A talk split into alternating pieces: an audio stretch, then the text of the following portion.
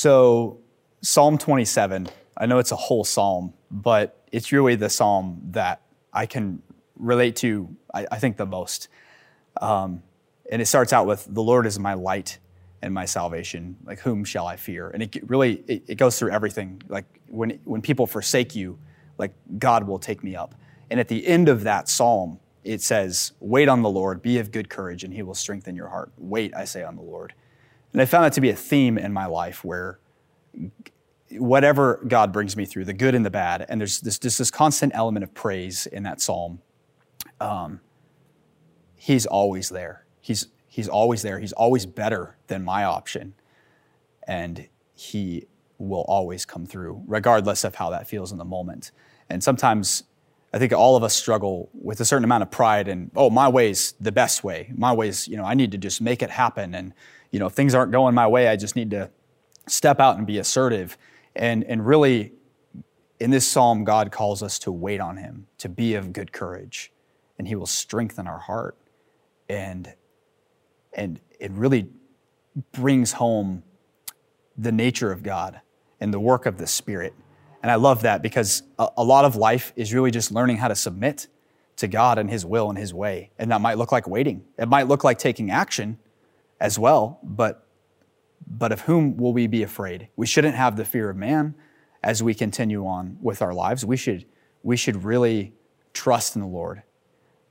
Like Proverbs says, trust in the Lord with all your heart and lean not on your own understanding. In all of your ways, acknowledge him and he will direct your paths. So that's Psalm 27, kind of the verse or the chapter, if you will, that God's really used in a mighty way in my life.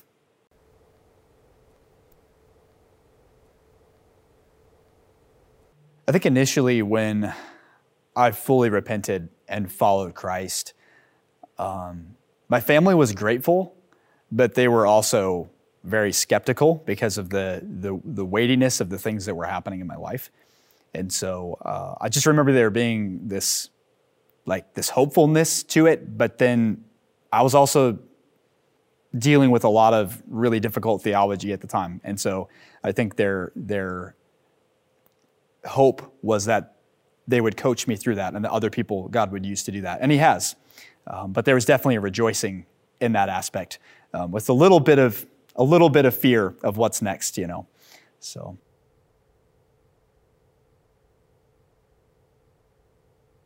Yeah, so I see music as two things, really, that God is using in my walk now. But I think it's for everyone, regardless of whether you're a musician or not, or a vocalist or not. And what it really does is it creates a heart of praise and thankfulness to God. So regardless of whether you're writing music or you're the one listening to it, or you're the one performing it, you should have this common bond with Christ in the sense that you're grateful for what he's done for you.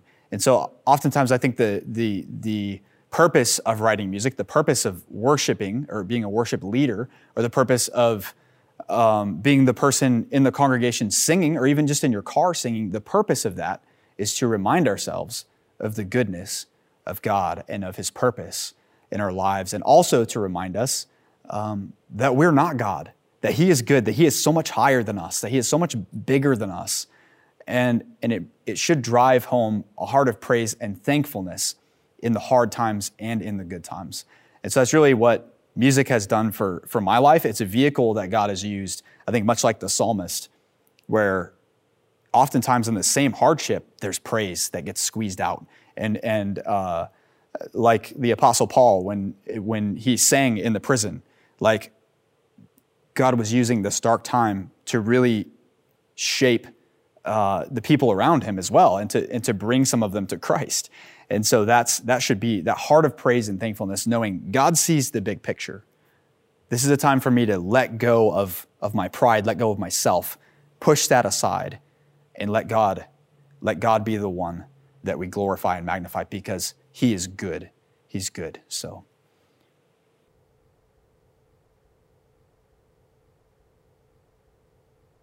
So recently, the hymn, And Can It Be, is a hymn that I've absolutely fallen in love with. The incredible theology in that hymn, and just the awestruckness of the refrain amazing love, how can it be that thou, my God, shouldst die for me?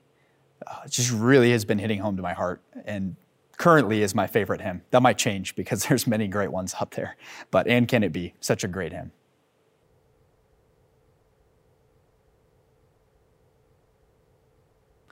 So over the last few months at Redeemer, we hired a new pastor. His name's Pastor Darryl Del Hussey, and he has definitely, listening to his sermons, talking with him, interacting with him, has definitely been the largest impact on my life in the last few months, on a day-to-day basis kind of thing. One of many people I feel like that God has used to surround me and encourage me, but definitely Darryl, he says something almost every time I see him that I'm like, I needed to hear that, like right now. And so I'm so incredibly grateful and thankful to him and his ministry.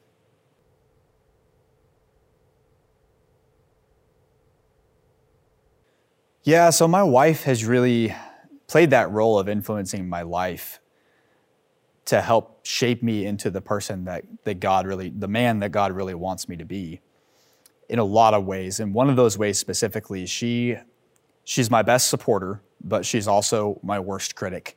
And I think God uses that to shape me, to give me an element of realism to my life where I don't just have someone at home that can constantly feed me what I want to hear, but she's willing to tell me the hard truth, but at the same time, she's always there to back me up and be there for me. So God's really used that aspect as well. God has taught me, as I'm sure God has taught my wife, God's taught me patience through my interaction with her and through our marriage.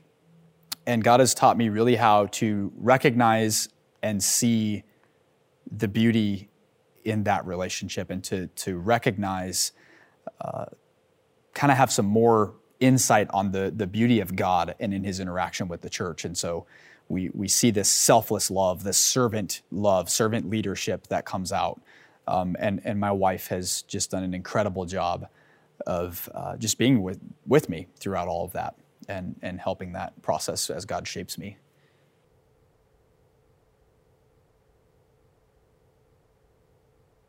I would really encourage someone in two ways. Looking back at the 15-year-old me and seeing someone like that now, I would encourage them in two ways. I would say first, don't ever stop digging into Scripture.